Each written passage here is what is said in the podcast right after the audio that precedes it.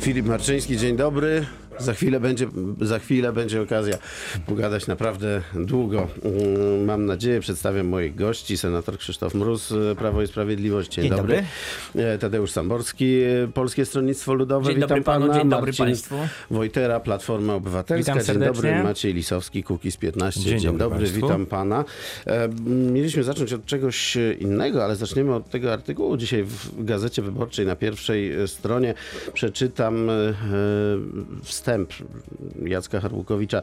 Chrześniak wiceprezesa PiS Adama Lipińskiego został dyrektorem w oddziale KGHM, gdy przyłapano go na ustawianiu przetargów o wartości 3 miliony 200 tysięcy złotych. Nie zawiadomiono prokuratury, a zgłaszający nadużycia został zwolniony. Panie senatorze, czytał pan artykuł przed chwilą, prawda? Przed chwileczką, e, przed wejściem do studia e, przeczytałem. e, Jakie refleksje?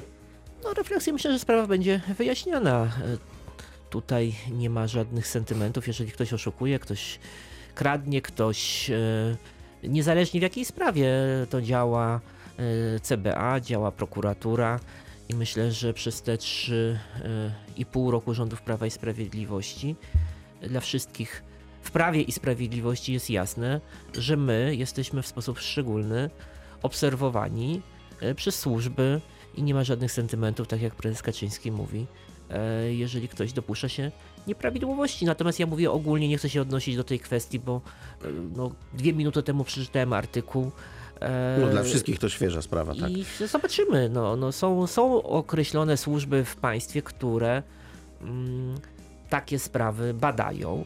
A czy te zarzuty, e, które są opisane w gazecie wyborczej, się potwierdzą, no to dajmy czas ok- określonym instytucjom do tego powołanym, aby e, tą sprawę wyjaśniły.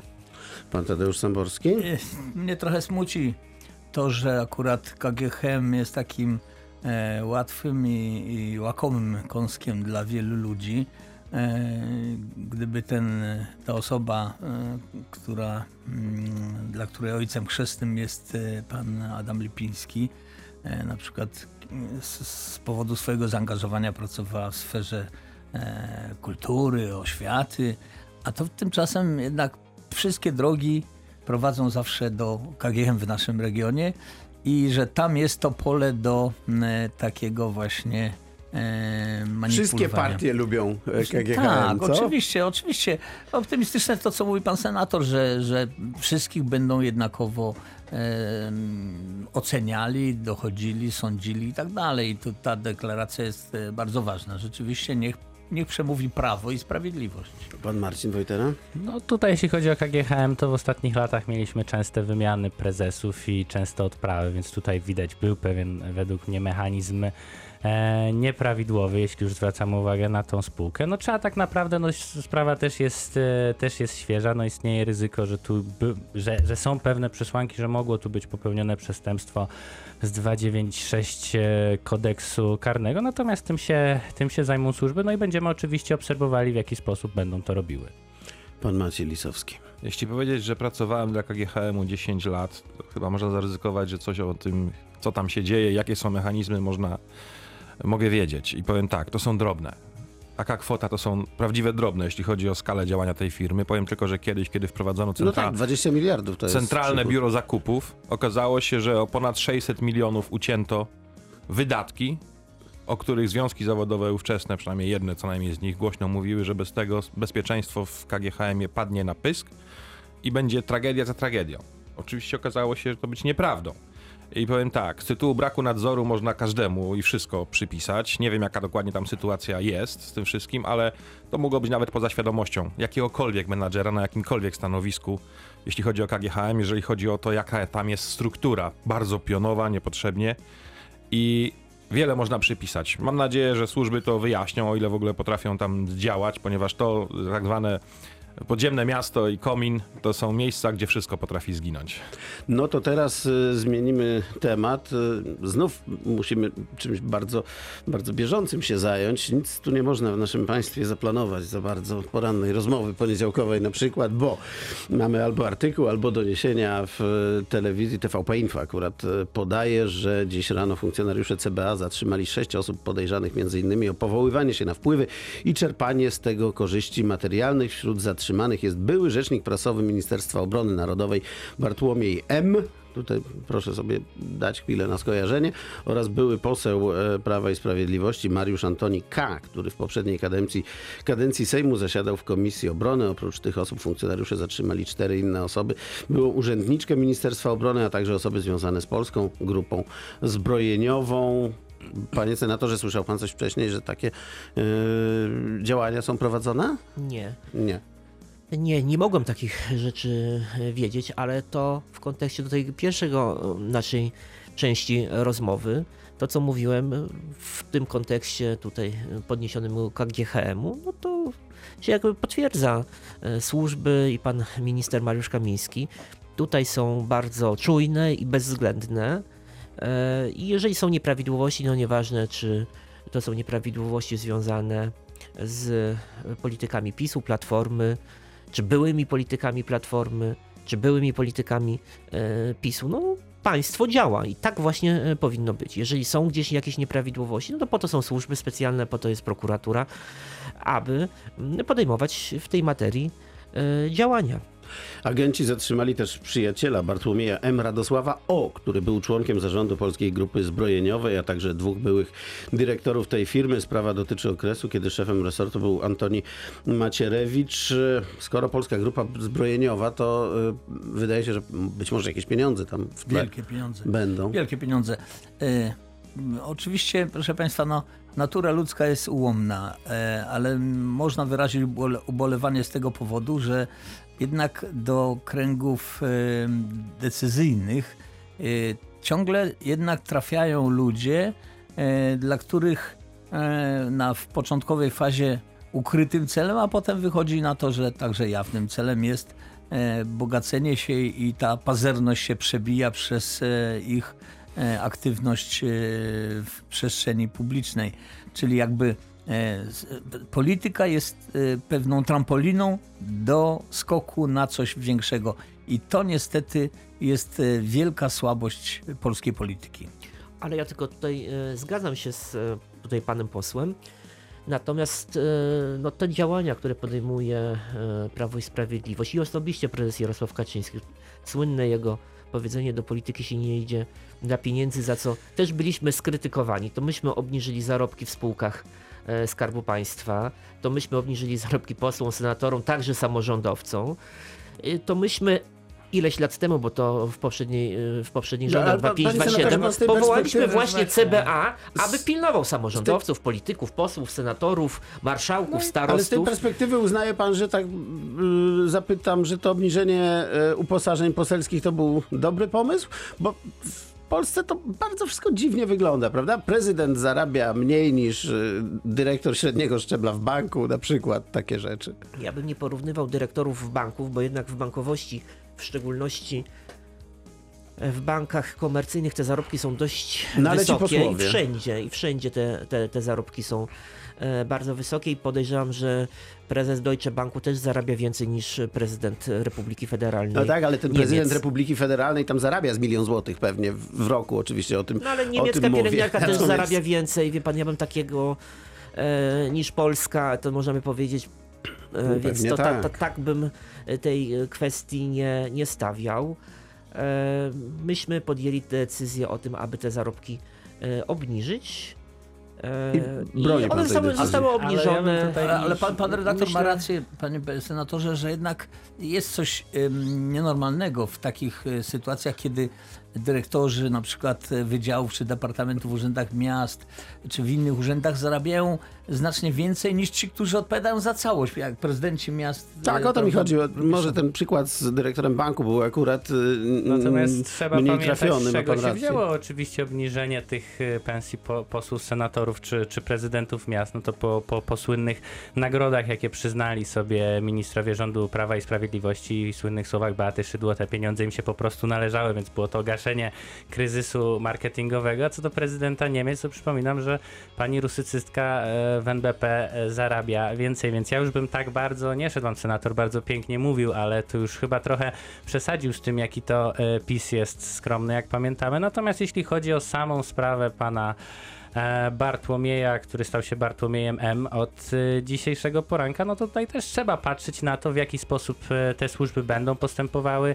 E, trzeba patrzeć im na ręce, żeby też nie dochodziło do takich sytuacji jak e, ta z e, prezesem KNF, który mógł sobie e, swobodnie e, chodzić po siedzibie i dopiero e, potem e, przyjechały służby. Mam nadzieję, że tutaj do takich rzeczy nie dojdzie. No będziemy się temu przypatrywać. Pan Maciej Lisowski? W związku z tym, jakie mam wykształcenie i do czego jestem zawodowo przygotowany, w naszym ruchu A jakie przy okazji? jest, ukończyłem szkołę oficerską, Mhm. a obecnie A, no to- wchodzę w temat doktoratu z zakresu Czyli bezpieczeństwa. zbrojeniówka to pana chleb powszedni. Więc y, nie jest ta raczej tajemnicą, że zajmuję się kwestiami obronności w naszym ruchu i mogę powiedzieć tylko tyle. Niezależnie od tego, czy to jest rząd obecny, czy poprzedni, istnieje jakaś wewnętrznie zdefiniowana grupa, która potrafi paraliżować wiele rzeczy. To, że trafiono w tym momencie grupę menadżerów, zobaczymy jakie będą tego wyniki, ale wiemy na pewno, że nie ma ostatnio przypadków. Najpierw pokazał się artykuł e, autorstwa, znaczy wywiad z panem Krystowskim, byłym prezesem Leonardo Helicopters, który powiedział jasno, polska zbrojeniówka ma zgniłe podstawy. Następnie ukazały się wstępne informacje dotyczące wyników finansowych e, spółek wchodzących w skład PGZ-u, gdzie jest dramat popychany dramatem i nędza. Słabo wypadają, tak? Delikatnie mówiąc, no ale cóż, y, państwo zawsze jak dotąd dosypywało do tego tematu. Nie tylko do tego. I w tej chwili jest akt trzeci w postaci trafienia osób związanych zarówno z Ministerstwem Obrony, gdzie do, osoby te zajmowały się z tego, co się orientuje, właśnie kwestiami związanymi z eksportem i importem uzbrojenia, plus menadżerów, którzy wchodzili w skład zarządu PGZ-u w ostatnim czasie i osoby, które y, mogły według y, doniesień prasowych oczywiście y, powoływać się na wpływy w tym zakresie. Zobaczymy jak to będzie, ale generalnie ta stajnia Augiasza w postaci PGZ-u powinna być naprawdę do spodu rozrzucona, kompletnie wycięta i zbudowana od nowa, jeżeli państwo ma mieć z tego jakikolwiek profit, a nie tylko i wyłącznie cały czas z naszych podatków dosypywać do funkcjonowania tej branży. To wobec tego, skoro już e, zaczęliśmy o zarobkach, chciałem panów zapytać o ten pomysł e, emerytury Mama Plus, tak? Czy Matka Plus. E, Generalnie rzecz biorąc chodzi o to, że panie, które mają czwórkę dzieci i więcej będą dostawały tą minimalną emeryturę od państwa. Pomysł przez niektórych krytykowany, zresztą z różnych stron, moim zdaniem niesłusznie trochę, no bo niektórzy mówią, jak ma trójkę dzieci, no to wtedy co, nie należy się ta emerytura, a, a y, jak ktoś pracował i dostanie tą emeryturę taką samą jak ktoś, kto nie pracował, to może to jest nieuczciwe. No, ż- oczywiście dziurę w całym można szukać zawsze, ale sam pomysł wydaje się może nie najgorszy, panie senatorze. E, Na ostatnim posiedzeniu rządu e, przyjęto ten program Mama Plus i on przewiduje, że od 1 marca e, każda kobieta, która urodzi, urodziła i wychowała czwórkę dzieci, będzie miała prawo do minimalnej emerytury, jeżeli taką emeryturę sobie nie wypracowała. Ojciec też, szczerze mówiąc. Ojciec w, pewnych, o- w, pewnych, w pewnym zakresie też. No to, to wynika z dwóch rzeczy. Pierwsza kwestia, myśmy w 1999 roku zmienili system emerytalny i wszyscy się skupili na OFE, natomiast tam zmieniono jedną bardzo istotną kwestię, a mianowicie ze zdefiniowanej składki przeszliśmy na zdefiniowane świadczenie. E, I do tej pory ta zasada obowiązuje, czyli wprost mówiąc, ile ktoś sobie uzbierał, tyle będzie miał emerytury. I teraz kobieta, która wychowuje czwórkę czy więcej e, e, dzieci, w sposób naturalny wiele lat z jej aktywności potencjalnej zawodowej jej wypada i ta emerytura, która jest liczona według tego nowego schematu, no powoduje, że takie osoby bardzo mocno tracą na wysokości emerytury i w bardzo wielu przypadkach one po prostu nawet nie wyrabiają tej minimalnej emerytury i to jest jakby taka odpowiedź państwa. Tak? Odpowiedź państwa, że doceniamy ten czas wychowywania e, dzieci e, i ten czas, kiedy kobieta nie pracowała, a więc nie odprowadzała składki i za powiedzmy tam 40-35 lat e, to się mści w cudzysłowiu na, jej- na jej wysokości emerytury i chcemy, żeby właśnie każda e, polska kobieta, która, jak powiedziałem, urodziła, wychowała dzieci, no miała zagwarantowane minimalne e, świadczenie emerytalne. Robert Biedroń idzie jeszcze dalej i e, mówi, że emerytury obywatelskie należałoby wprowadzić, to znaczy 1600 dla każdego absolutnie obywatela. E, No ten pomysł, panie redaktorze... ale znów muszę przyklasnąć. Czemu nie? Tylko, że No to nie nie, jest no, jego panie- pomysł, Panie, właśnie, bądźmy pa, pa, szczerzy. panie redaktorze, e, w czasach, kiedy e, Waldemar Pawlak był wicepremierem, również podobny projekt e, był w obiegu, był mocno dyskutowany w kręgach działaczy Polskiego Stronnictwa Ludowego Zgadza się, ogóle po raz pierwszy to tak, było u was. U nas właśnie w Polskim Stronnictwie Ludowym. Takie rozwiązanie jest prawdopodobnie w Kanadzie ponoć.